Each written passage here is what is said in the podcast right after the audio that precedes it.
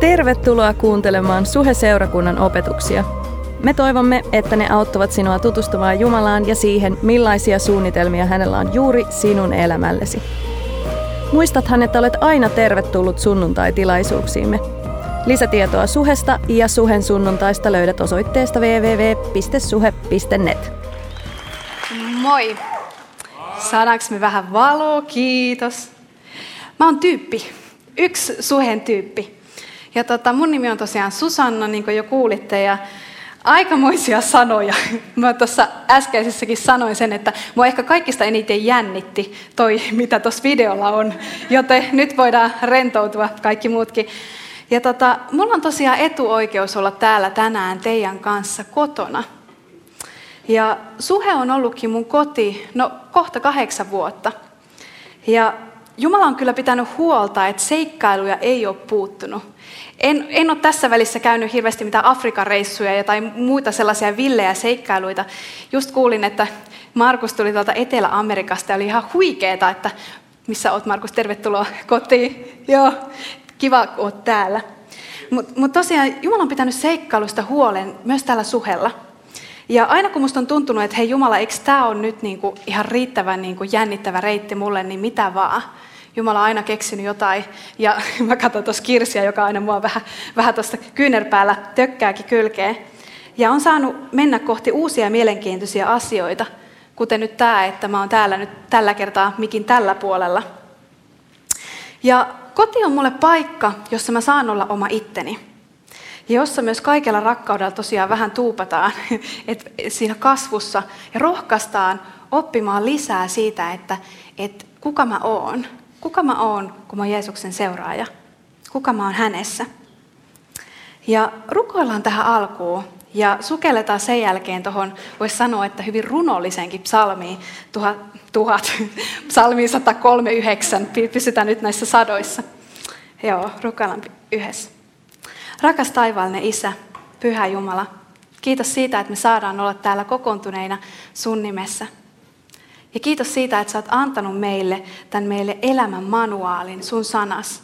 Ja mä pyydän, että sä avaat tänään meille, että me saadaan lisää oivaltaa siitä, Jumala, kuka sä oot ja ketä me ollaan sinussa. Amen. Ja nyt voitaisiin avata raamatut tai raamattu appit siitä 103 kohdalta. Ja mulla nyt itsellä on täällä tämä raamattu kansalle käännös, koska mä tykkään tästä suurin piirtein. Ja se tulee myös tuonne screenille. Eli psalmi 103.9, niin pysytte kärryillä, mistä, mistä mä luen. Musiikin johtajalle, Davidin psalmi. Herra, sinä olet minut tutkinut ja sinä tunnet minut. Sinä tiedät, milloin minä istun ja milloin nousen. Sinä ymmärrät ajatukseni kaukaa. Polkuni ja makusijani sinä olet vaaksalla mitannut. Kaikki minun tieni ovat sinulle tutut. Minun kielelläni ei ole sanaakaan, jota sinä, Herra, et täysin tuntisi. Edestä ja takaa sinä olet minut saartanut, olet laskenut kätesi päälleni. Tämä tieto on minulle ylen ihmeellinen, niin korkea, etten voi sitä käsittää. Minne voisin mennä sinun henkesi ulottuvilta? Minne paeta kasvojesi edestä? Jos nousisin taivaaseen, sinä olet siellä. Jos tekisin vuoteeni tuonelaan, sielläkin sinä olet. Jos kohoaisin aamuruskon siivin ja asettuisin asumaan meren ääriin, sielläkin sinun kätesi minua johdattaa. Sinun oikea kätesi pitää minusta kiinni. Ja vaikka sanoisin, pimeys peittäköön minut ja valo ympärilläni muuttuko yöksi. Ei pimeyskään kätkisi minua sinulta, vaan yö valaisisi kuin päivä, pimeys olisi kuin valo. Ja nyt tarkkaan, nämä on nämä niin kuin tämän päivän döjakeet. Sinä loit minut sisintäni myöten. Sinä kudoit minut kokoon äitini kohdussa. Minä kiitän sinua siitä, että minut on tehty ylen ihmeellisesti. Ihmeelliset ovat sinun tekosi, sieluni tietää sen sangen hyvin. Ja sitten jatketaan vielä 15. Minun luuni eivät olleet sinulta kätkössä, kun minut salassa valmistettiin, kun minut kudottiin taidokkaasti maan syvyyksissä. Sinun silmäsi näkivät minut jo idullani. Kaikki päivät oli luotu ja kirjoitettu sinun kirjaasi ennen kuin ainoakaan niistä oli tullut. Kuinka kalliit ovatkaan minulle sinun ajatuksesi, Jumala. Kuinka valtava onkaan niiden määrä. Jos laskisin ne, niin niitä olisi enemmän kuin hiekan jyviä. Minä herään ja olen yhä sinun luonasi. Ja sitten mennään vähän hämmentävä osio 19 eteenpäin. Jumala, kumpa sinä surmaisit jumalattomat? Murhamiehet, väistykää luotani. He puhuvat sinusta juonitelle, lausuvat nimesi turhaan, nuo vihollisesi. Herra, enkö vihaisi niitä, jotka sinua vihaavat? Enkö inhoaisi niitä, jotka sinua vastustavat? Minun vihani on loputon heitä kohtaan, heistä on tullut minun vihollisiani. Ja sitten jaksetaan vielä kaksi tärkeää jaetta. Tutki minua, Jumala, ja tunne sydämeni. Koettele minua ja tunne ajatukseni. Ja jos näet tieni johtavan vaivaan, ohjaa minut iankaikkiselle tielle. Aika runollista mun mielestä. Niin kuin. Ja Raamattu on kirja, joka pitää sisällään monen, monta, tai kirjasto, joten tämä, tämä oli yksi sieltä. Mutta tämä psalmi 139, niin tämä on hyvin siterattu psalmi ja hyvin rakastettu. Ja Suhessahan on tehty yksi ylistyspiisikin tästä psalmista, ja, ja Pietokin viittasi tähän juhannosta ennen kuin hän puhui saarnassaan Jumalan kaikki tietävyydestä. No, mennään tarkemmin tähän psalmiin, ja tähän alkaa siis sanoilla Herra, sinä olet minut tutkinut ja sinä tunnet minut. David näissä seuraavissa jakeissa jatkaa aina tuonne 12 jakeeseen asti, kuvaillen kuinka hyvin Jumala hänet tunteekaan. Jokaisen liikkeen, ymmärtää jokaisen ajatuksen, tietää jokaisen tien, mitä hän kulkee, ja jokaisen sanan, jonka hän sanoo. Ja David kuvailee Jumalan kaikki valtiutta ja sitä, miten Jumalan läsnäolo ja huolenpito seuraa häntä, minne ikinä hän meneekin. Tämä me voidaan napata tästä jo tässä vaiheessa äh, tätä opetusta kiinni, että, että Jumalan läsnäolo ja huolenpito seuraa, minne ikinä hän meneekin. Voidaan ottaa tästäkin tänä kesänä. Vietetään sitä sitten laiturin nokassa tai, tai jossain hikisessä, hikisessä hommissa, duunissa. Etenkin mä oon ihmetellyt, että, että noi asfalttityöntekijät, ne tekee kyllä todella hikistä hommaa. Jos joku on täällä, niin, niin minä, minä nostan hattuani. Mutta mut joka tapauksessa läsnäolo ja huolenpito on siellä, missä me ollaan. Oltiin lomalla tai, tai töissä. Jakessa 6 David myöntää vielä oman rajallisen ajatuskapasiteettinsa Jumalan suuruuden edessä. Myönnetäänkö me? Mutta hän kirjoittaa näin. Tämä tieto on minulle ylen ihmeellinen, niin korkea, etten voi sitä käsittää. David on mielestäni tästä huolimatta hoksannut jotain olennaista ja ehkä just tämän tähden. Ja me pureudutaan siihen yhdessä tänään. Ja mä kutsunkin sut yhdessä tutkaileen kanssani, että mihin David perustaa nämä sanansa ja vahvan uskonsa. Missä on hänen identiteettinsä? Ja mielenkiintoistahan tästä tekee tietysti se, että me päästään sitten yhdessä peilaamaan Davidin kanssa myös sitä, että mihin, missä on meidän oma identiteettimme. Ja identiteettisanahan Wikipedian mukaan tarkoittaa psykologiassa ihmisen yksilöllistä käsitystä itsestään. Identiteetin perustana ovat ihmisten omat persoonalliset ominaisuudet, jotka voivat muuttua tai kehittyä vuorovaikutuksessa muiden ihmisten kanssa. Oletteko ajatellut, että kun te tutustutte uuteen ihmiseen, niin miten te esittelette ittenne? Ojennatte ehkä kätenne, tälleen kun Suomessa ollaan, ei hirveän paljon mennä sinne poskiposuihin, mutta ojennetaan käsiä ja kerrotaan jotain itsestämme. Mä oon ainakin tota huomannut, että automaattisesti sieltä tulee ainakin se oma nimi ja, ja ehkä se, että mä oon kotosi tuolta Kempeleestä, vaikka täällä asunkin, ja, ja ehkä oma ammattini, että mä oon toimintaterapeutti. Ja sitten nykyään mä ujutan sinne mukaan kyllä myös sen silmät säihköön, että mä oon naimisissa. Mutta, mutta tota, onko se sitten se, kuka mä oon? Onko se, että esittelenkö mä niille oman jotakin siitä, kuka mä oon, vai musta alkoi kuulostaa, kun kuuntelen itteeni, että se on enemmänkin ne puitteet, ne meidän identiteetin puitteet, mitkä me kerrotaan monesti, kun me kohdataan uusia ihmisiä. Joten identiteetin tarkastelussa meidän täytyykin mennä ehkä hieman syvemmälle.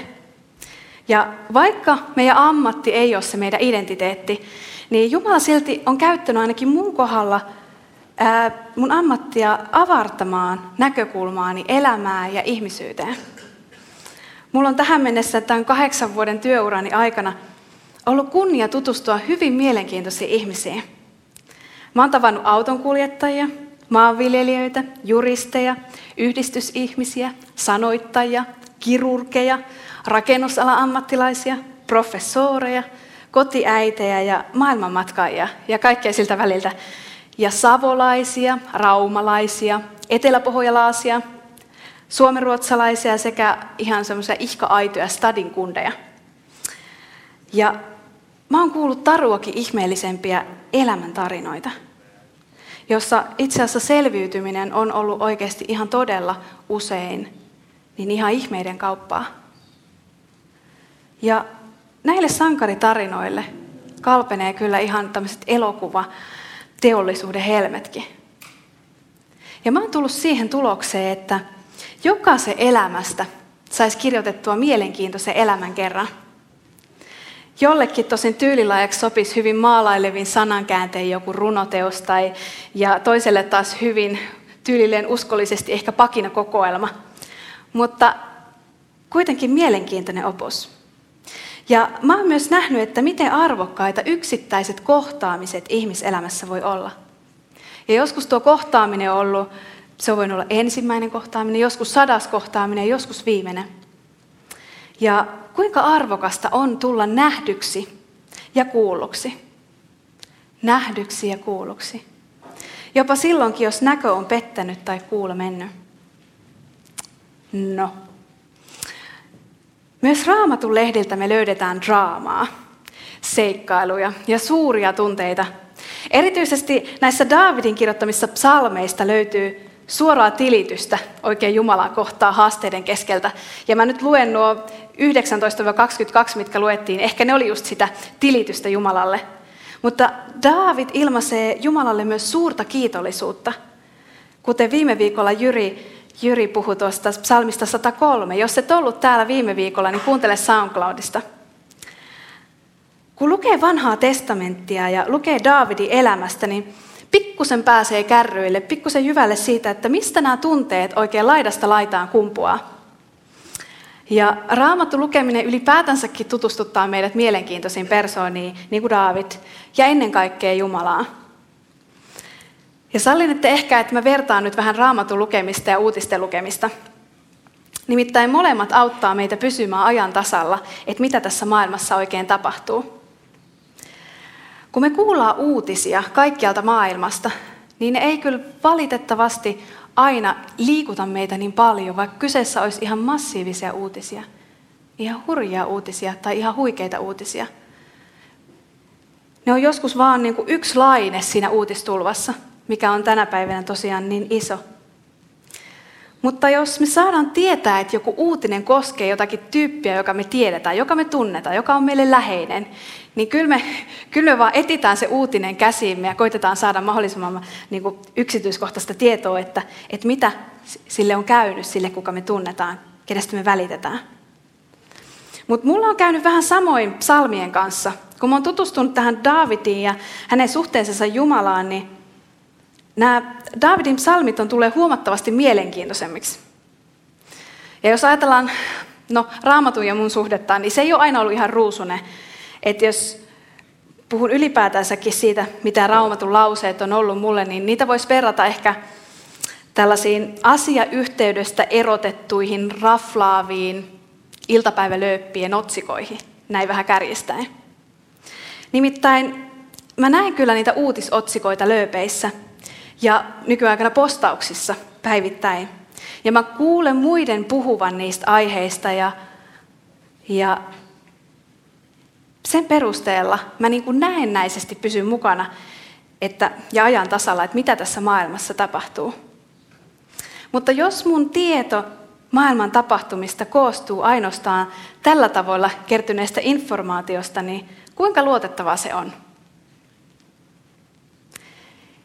Entäpä jos, no tuohon täytyy vielä, vielä lisätä se ehkä, että, että nykypäivänä media ja, ja sosiaalinen mediakin, niin se on välillä vähän niin kuin leikkis rikkinäistä puhelinta. Että ylipäätänsä se, että kuinka luotettavaa, luotettavaa tiedonlähteitä ne on. Mm. Entäpä jos me verrataan, kuinka luotettavaa tieto olisi, jos sen sijaan me päästäisiin lukemaan suoraan silminnäkiä todistajien kirjoittamaa lehtijutun, tai keskustelemaan suoraan henkilön kanssa, joka on uutisen aiheena. Jos verrataan näitä kahta, niin siinä on, siinä on aika vissi ero. Ja mä oon huomannut, että raamatun lauseidenkin totuusarvo nousee huomattavasti, kun menee itse lähteelle. Kun lukee itse raamattua ja pyytää vielä tämän uutisen päähenkilö itse avaamaan tarkemmin, mitä se tarkoittaa. Jeesus kun on itse raamatun päähenkilö. Mutta mikä uutinen tässä raamatussa on sitten niin valtava, että sillä on valta muuttaa ihmiselämät tänään ja sillä on valta ollut muuttaa ihmiselämät jo vuosituhansien ajan. Kuunneltaisiko uutiset? Mä hyrppään vähän. Niin.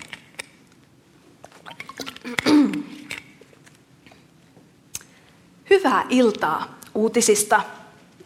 Jumala itse antoi ainoan poikansa kuolemaan ristillä ihmiskunnan puolesta. Kuolemallaan Jeesus korjasi syntiin lankeemuksessa rikkoutuneet välimme Jumalan kanssa. Vihollisuus Jumalan kanssa, kapinointimme luojamme kohtaan, on kuitenkin voimassa meidän osaltamme niin kauan kunnes henkilökohtaisesti antaudumme hänelle. Antautuminen on hänen kuninkuutensa tunnustamista meidän omassa elämässämme. Pelastus tapahtuu roomalaiskirjeen, roomalaiskirjeen 10, 9 ja 10 mukaan suun tunnustuksella ja sydämen uskolla. Ja tämä usko on pyhän hengen lahja, ja hän saa aikaan uskon meidän sydämessämme. Kun vihollisuus Jumalan kanssa näin raukeaa, ei hän tee meistä orjiaan, vaan adoptoi meidät perheeseensä ja antaa meille oikeuden kutsua häntä isäksi. Eikä siinä vielä kaikki. Hän lähetti luoksemme pyhän hengen, joka mahdollistaa meille läheisen suhteen ja yhteyden Jumalan kanssa. Kyseessä ei ole siis teoreettinen uskonto, vaan usko, joka on käytännössä henkilökohtainen suhde Jumalan kanssa. Jumalan lapsina meillä on siis mahdollisuus olla pyhän hengen kautta yhteydessä Jumalaan koko ajan. Pyhä henki mahdollistaa meille ääniyhteyden ja on siinä mielessä vähän niin kuin itkuhälytin, radiopuhelin tai kännykkä. Jos sinusta joskus tuntuu siltä, että yhteys pätkii tai akkusi on lopussa, voi olla, että tarvitset latausta raamatun ja rukouksen äärellä, eli kytkemistä suoraan virtalähteeseen. Uutisista näkemiin.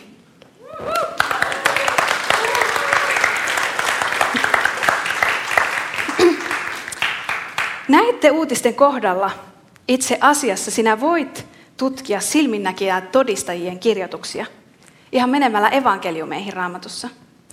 Ja jopa olla itse todistus tämän uutisen vaikutuksista oman elämäsi kautta. Eli aikamoisia uutisia. Mutta palataanpa tästä uutiskatsauksesta siihen kuulluksi ja nähdyksi tulemisen arvokkuuteen, johon mä kerroin törmänneeni mun työssä. Mä luulen, että se on yhteistä meille kaikille. Kaipaus tulla kuulluksi, nähdyksi, arvostetuksi ja rakastetuksi ihan omana itsenään. Ja me kurotetaan sitä kohti tosi eri tavoin ja etsimme sitä erilaisten roolien, lemmikkien, asemien, yhteisöjen ja ehkä teknologiankin kautta. Ja kuinka muutenkaan sä saatat kysyä. Mutta mullakin on sulle muutama kysymys. Nimittäin, Voiko olla mahdollista, että saamme kokea itsemme arvostetuksi ja rakastetuksi? Voiko olla mahdollista, että me itse arvostetaan ja rakastetaan itteemme? Voiko olla mahdollista, että hän, joka tuntee meidät parhaiten, arvostaa ja rakastaa meitä eniten? Voiko olla mahdollista, että meidät on luotu alun perin arvostamaan ja rakastamaan toisiamme? Ja miten? No onneksi David antaa meille tähän liittyen vähän ajattelemisen aihetta. Nimittäin tässä psalmin 139, mitä luettiin, niin se jakeessa 13 ja 14 hän on kirjoittanut Jumalalle nämä sanat, mitä mä jo vähän hehkutin tuossa aiemmin. Sinä loit minut sisintäni myöten, sinä kudoit minut kokoon äitini kohdussa.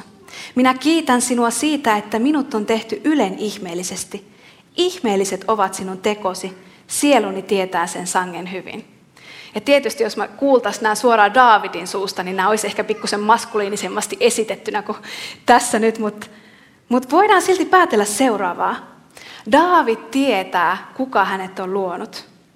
Hän arvostaa Jumalan luomistyötä itsessään ja kiittää siitä Jumalaa. Eli Daavidin identiteetti perustuu siihen, että hän on Jumalan luomistyön tulos. Vieläpä näkee sen ihmeellisenä ja vieläpä on kiitollinen Jumalalle siitä, keneksi hänet on luotu.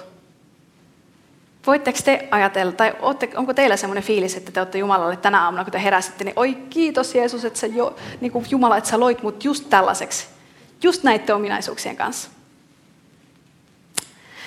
Ja sä saatat ajatella, että no hyvähän se on Raavidin. Hyvähän se on tämmöisen kuninkaan puhua, puhua tällaisia sanoja. Mutta muistutettako, että aina elämässään Daavid ei ollut saanut niin kovin paljon rohkaisua. Hänellä oli lupaus tulevasta asemastaan kuninkaana, mutta meni vuosia, kunnes se niin kuin konkretisoitui. Ja meinasipa hän päästä hengestäänkin moneen otteeseen siinä välissä. Tästä voitte kuunnella, että ne, jotka odottaa, että näitä suuria askelia tapahtuu elämässä, niin Davidkin odotti, meni vuosia, vuosia kun se konkretisoitui se, mikä hänelle oli luvattu ja puhuttu. Mutta toki kun seurataan Daavidin elämää, niin voi nähdä, että jokainen askel on ollut merkittävä. Jokainen askel on ollut ne, missä Jumala on häntä käyttänyt jo ennen sitä, kun hän tuli kuninkaaksi. Ja sitten, jos ajatellaan sitäkin, että Daavid olisi voinut uskoa valheen ja omaksua identiteetikseen sen, että hänestä ei ole mihinkään veljensä verrattuna, koska hänen isänsä piti kaikkia muita veljiä parempana kuin häntä. Muistatte ehkä, että kun kuningasta tultiin valitsemaan, niin hän lähetti Daavidin, että me saa nyt sinne vaan paimentamaan niitä lampaita. Niinpä. Ja itse asiassa silloinkin, kun Daavidin elämässä Jumalan suunnitelmat alkoi toteutua näkyvästi, niin hän ryssi pahan kerran. Hän hullaantui toisen miehen vaimoon. Ja David olisi voinut matkan varrella omaksua identiteetikseen sen, että nyt hän teki ison synnin ja parjata siitä itteensä lopuelämän. Mutta ei. Daavid katui syntiään Jumala edessä ja teki parannuksen, eli u-käännöksen, kääntäen katseensa siitä synnistä Jumalaan ja siihen, kuka hän on yksi Jumala armosta. Tästä itse asiassa Jumala on puhutellut mua kanssa tänä kesänä. Hän on osoittanut mulle, kuinka usein silloin, kun mä oon epäonnistunut, mä oon epäonnistunut just sellaisissa vaikka tilanteissa, missä on joku, jota mä arvostan ja josta mä välitän tosi paljon. Mä oon tuottanut pettymyksen. Niin mä oon niin tipahtanut jonnekin semmoiseen yksinäiseen kuiluun, missä mä oon sitten itse sääli ja häpeän kanssa vähän aikaa itteeni tuota, parjannut ennen kuin mä oon niin kuin pystynyt ottaa vastaan tämän Jumalan anteeksannon ja antaa itselleni anteeksi. Mutta Jumala on kutsunut meitä tekemään parannuksen, eli tästä niin auton navigaattoreistakin tutu U-käännöksen. Ja me saadaan opetella tunnustaa virheeni. Minä saan opetella tunnustaa virheeni Jumala edessä. Ja vastaan ottamaan sen anteeksi annon. Niin, että mä jää tuijottelemaan niihin virheisiin. Vaan sen sijaan katoo Jumalan armahtaviin, rakkauden täyteisiin silmiin ja hyväksyn sen, että en mä niin kuin niillä omilla teoilla, omilla ansioilla, omilla suorituksilla, niin voi kuitenkaan itteeni pelastaa tai ansaita sitä Jumalan rakkautta. Ja tämä kaikki saa mut kysymään edelleen, että kenen minä annan vallan määrittää oman arvoni. Entä sinä? Ja mihin me oikein perustetaan tosiaan meidän identiteetti? Itse asiassa silloin, kun mä siirryin pienryhmän vetäjästä valmentajaksi, niin mä sain pienryhmäläisiltä yhden kirjan, jossa luki isolla siinä kannessa, että kuka ajattelet olevasi. Ja tota, tää, meillä on siis ihan hyvät välit edelleen, ja tämä ei ollut mitään kuittailua tai näpäytystä, vaan kyse on Mark Driscollin kirjasta, joka käsittelee mun lempiaihetta, oikean identiteetin löytämistä Kristuksessa. Ja Driscoll käy tässä kirjassaan läpi Efesolaiskirjettä, jonka Paavali mitä ilmeisemmin kirjoitti tukeakseen efesolaisia heidän uudessa identiteetissään Kristuksessa ja vahvistaakseen heitä. Ja tämä kirjoittaja oli kyllä tehnyt taustatyönsä kunnolla. Hän oli muun muassa tehnyt kolme eri matkaa arkeologisille kaivauksille, tutkijoiden seurassa ja saanut selville, että Efeso kuului tuon ajan maailman merkittävimpiin kaupunkeihin. Ja tämä kirjoittaja vertaakin Efesoa nykypäivän esim. Los Angelesiin. Ja siellä Efesossa kristinusko juurtui siis vaikean kaupunkiympäristön keskellä, jossa ihmiset kamppailivat oikeastaan ihan samojen asioiden kanssa kuin mitä me kamppaillaan tänä päivänä. Joten otetaan tuosta Efesolaiskirjeestä 2 ja 10. Ja ennen kuin mennään siihen, niin täytyy sanoa, että jos tämä aihe on sellainen, mikä kiinnostaa, niin suosittelen lukea tätä Efesolaiskirjettä vähän enemmänkin. Mutta otetaan nyt yksi, yksi jae. 2 ja 10. Me olemme hänen tekonsa, luodut Kristuksessa Jeesuksessa hyviä töitä varten, jotka Jumala on edeltäpäin valmistanut, että me niissä vaeltaisimme. Ja Driscoll kirjoittaa Paavalin käyttämään sana tekonsa viittaamaan taiteilijan tekemään taideteokseen. Ajattelepa, me olemme hänen taideteoksensa, hänen mestariteoksensa, tai niin kuin Anna Puu laulaa, niin mestaripiirroksensa – ja tämän asian pohtiminen on jotakin niin, niin suurta, että se saa mut aina silleen, että mä en pysy paikallani. Nimittäin joka ikinen meistä tässä maailmassa on ainutlaatuinen. Jumala suunnitteli sinut ja minut tarkasti ja loi omaksi kuvaukseen. Ja hän ei tee vahinkoja eikä virheitä. Jos susta on joskus tuntunut siltä, että olinkohan mä virhe, olinkohan mä vahinko, niin mä sanon sulle, että Jumala ei tee virheitä eikä vahinkoja. Hän on luonut jokaisen meistä ainutlaatuiseksi ja samalla heijastamaan hänen kuvansa. Ja mua jostain syystä erityisesti puhuttelee sellainen pikku yksityiskohta, että Jumala on luonut jokaiselle meille yksilöllisen sormenjäljen. Ajattelepa sitä. Ja se, että meissäkin on Jumalan sormenjälki. Ja kun me lakataan juoksemasta Jumalaa karkuun ja vietetään aikaa Jumalan kanssa, niin tämä Jumalan sormenjälki meidän elämässä alkaa näkyä selvimmin meidän elämän eri osa-alueilla. Ja täytyy vielä mainita tästä Efesolaiskirjeen kohdasta, että Paavalin puhuessa näistä hyvistä töistä, niin hän tarkoitti, että ne meidän teotkin kumpuaa siitä armosta, jota Jumalalla on meitä varten, ja joka toimii meissä ja meidän kauttamme. Ja tässäkin raamatun paikassa on, kuten Jyri kertoi tässä kesän saarnojen yleensäkin teeman olevan, kyse levosta ja ilosta. Levosta ja ilosta, ei siis raatamisesta ja pyristelemisestä. Ja Driscoll vielä tässä kirjassaan kiteyttää asian näin. Mutta Jumala tietää, että se mitä teet kumpuaa siitä, kuka olet. Kristittynä elämme omasta identiteetistämme käsin, emme sitä varten. Mä toistan vielä ton. Kristittynä elämme omasta identiteetistämme käsin, emme sitä varten. No meidät määritellään sen mukaan, keitä me Kristuksessa olemme, ei sen, mitä häntä varten teemme tai jätämme tekemättä. Kristus luonnehtii meitä sillä, mitä hän itse on ja mitä hän on hyväksemme tehnyt. No tähän liittyy siis tähän samaan aiheeseen, mikä on puhutellut tänä kesänä. Eli se, mitä mä teen tai jätän tekemättä, niin se jää sen varjoon, että kuka mä oon. Ja kiitos Kristalle ja kumppaneille tästä kirjasta. Ja tota, mielestäni itse asiassa hyvän hengellisen kirjan tunnistaakin siitä, että se innostaa lukea raamattua. Se on vähän niin kuin ravintola-alkupalat, jotka herättää meidän ruokahalua pääruokaa varten. Ei niin, että me alkupaloista syödään, vedetään itsemme ihan ähkyyn ja sitten ollaan vähän sillä, että ei, ei millään pysty enää lukemaan yhtään raamattua. No mä taidan, tämä oli taas ehkä yksi sivupolku ja mä taidan ehkä tykätä vähän sivupoluista ja vertauskuvista, jos ette ole vielä huomannut. Mutta mä vielä kerran kysyn, että no kellä on siis valta määritellä kuka olen? Ja tähän yhdeksi vastaukseksi niin mä piirsin hypoteeseja erilaisista mahdollisuuksista. Niitä voisi laittaa tonne ainakin sen otsakkeen nyt ensiksi. Kuka määrittää arvosi?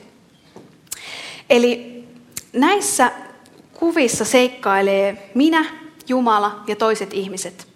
Ja nämä mittasuhteet kuvaa sitten sitä arvovallan määrää, mitä kullakin on. Määrittää se, kuka mä oon. Ja täytyy rehellisyyden niin missä sanoo, että mä tunnistan näitä kaikkia myös mun oman elämän varrelta. Mutta tota, mennään ensimmäiseen kuvaan. Nonni. Ensimmäisessä kuvassa mä oon itse isompi kuin muut. Ja mä tota, aluksi piirsin itselleni silmälasin, mutta, silmälasit, mutta tota, voitte kuvitella, että muistutin aika paljon kekkosta, joten laitoin sitten vähän aurinkolasit tilalle ja siitä tulikin aika cool. Mutta tosiaan valta tässä tapauksessa on siis itse määritellä oma Jumalan ja toisten arvo. Ja tämä perustuu kyllä valitettava helposti suorituksiin ja ulkonaisiin asioihin. Eli silloin kun me pärjätään, niin silloin tämä jotenkin toimii. Ja näyttäytyy usein siten, että ihmisellä on vaativa asenne.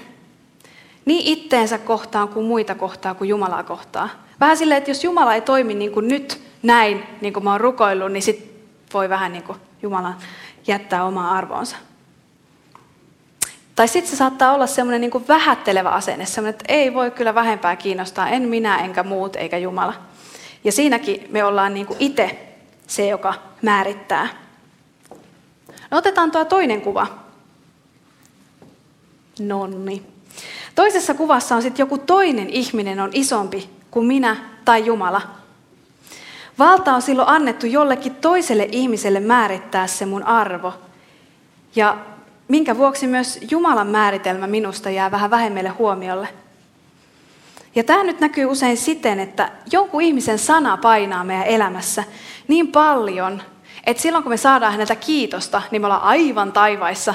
Ja sitten kun me saadaan kritiikkiä, niin me ollaan niin kuin syöksytään mahalle maahan ja sitten pikkuhiljaa noustaan sieltä.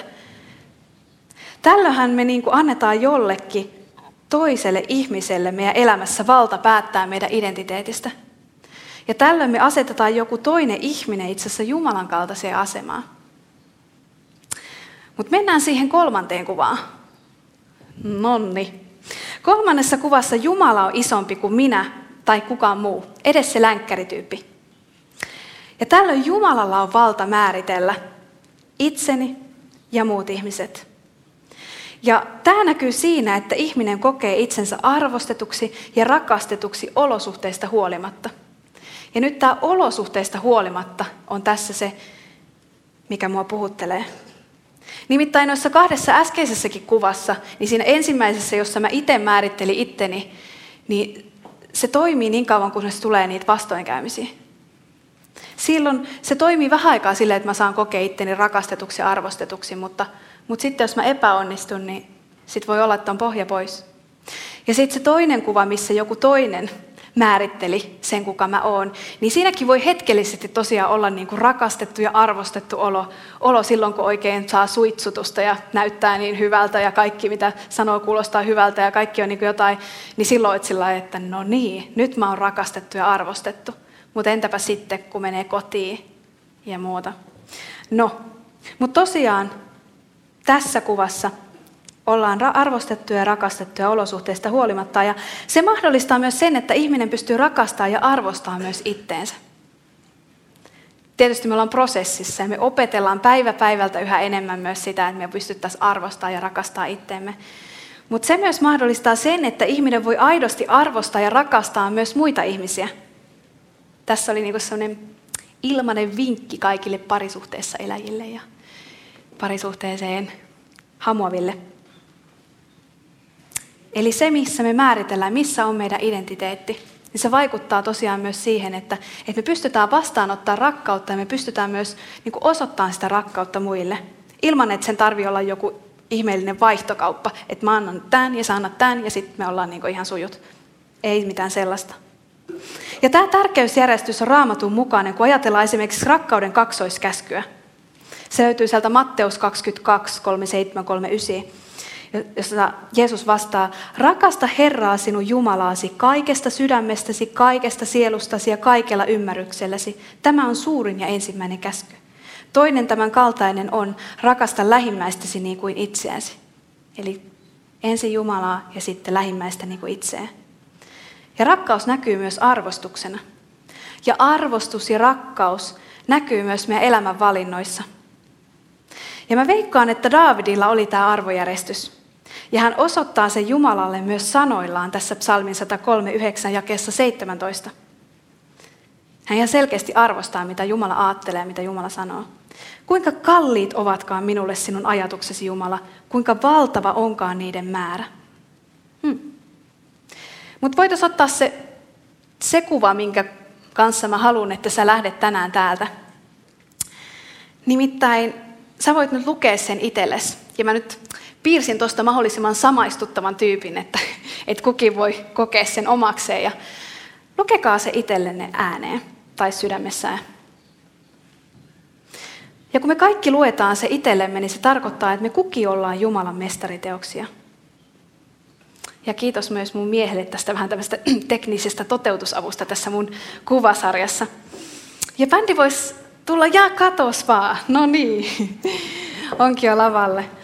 Ja summa summarum, vähän niin kuin, että hän, joka tuntee meidät parhaiten, rakastaa ja arvostaa meitä eniten huolimatta meidän virheistämme.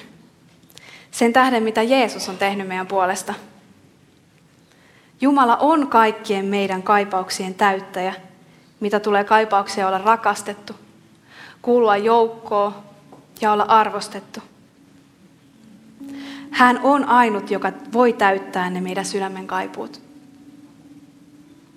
Ja tämä muuttaa konkreettisesti elämää.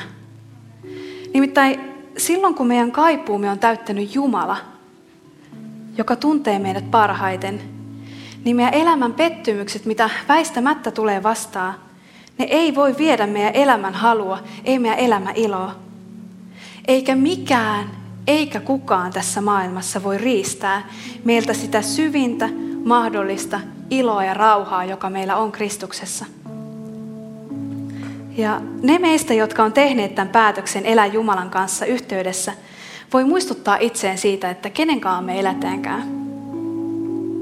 Me jaamme elämämme kaikki valtia rakastava Jumalan kanssa myötä- ja vastoinkäymisissä, jonka tähden me saadaan valita joka päivä, olisit sunnuntai tai olisit maanantai, joka päivä määritellä itsemme ja identiteettimme hänen kauttansa, joka näkee meidät pyhinä ja puhtaina mestariteoksinaan.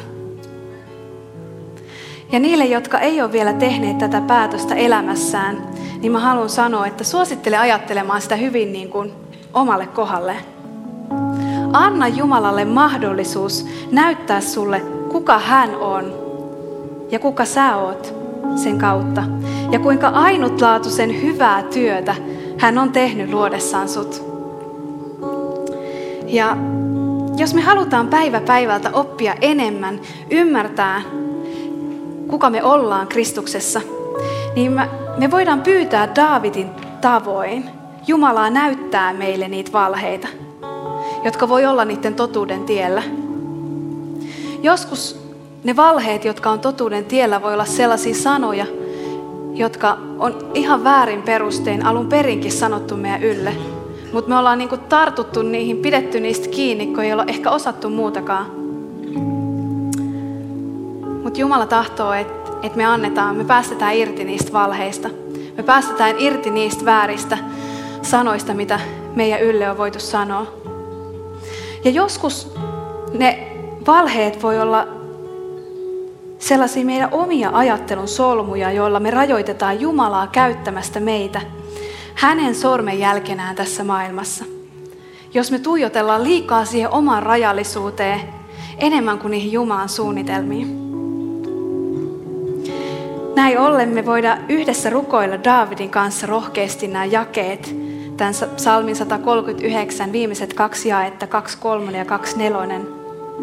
Ja tuu mukaan tähän Daavidin rukoukseen, jos tuntuu siltä. Tutki minua Jumala, ja tunne sydämeni. Koettele minua ja tunne ajatukseni. Ja jos näet tieni johtavan vaivaan, ohjaa minut iankaikkiselle tielle. Hei, eletään jokainen päivä, satoi tai paistoi, tästä todellisesta identiteetistä käsin, levon ja ilon kautta.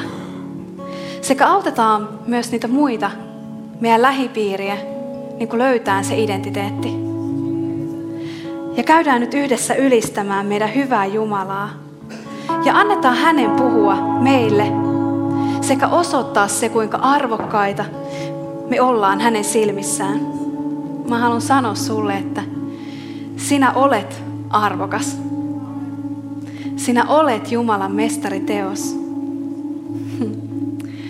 Ja me Jumala ylistetään. Jumala ylistetään sun pyhää nimeesi ja annetaan kiitos sulle. Me annetaan kiitos sulle siitä, että meidät on tehty ylen ihmeellisesti. Ihmeelliset ovat sinut tekosi, Herra. Minun sieluni tietää sen sangen hyvin.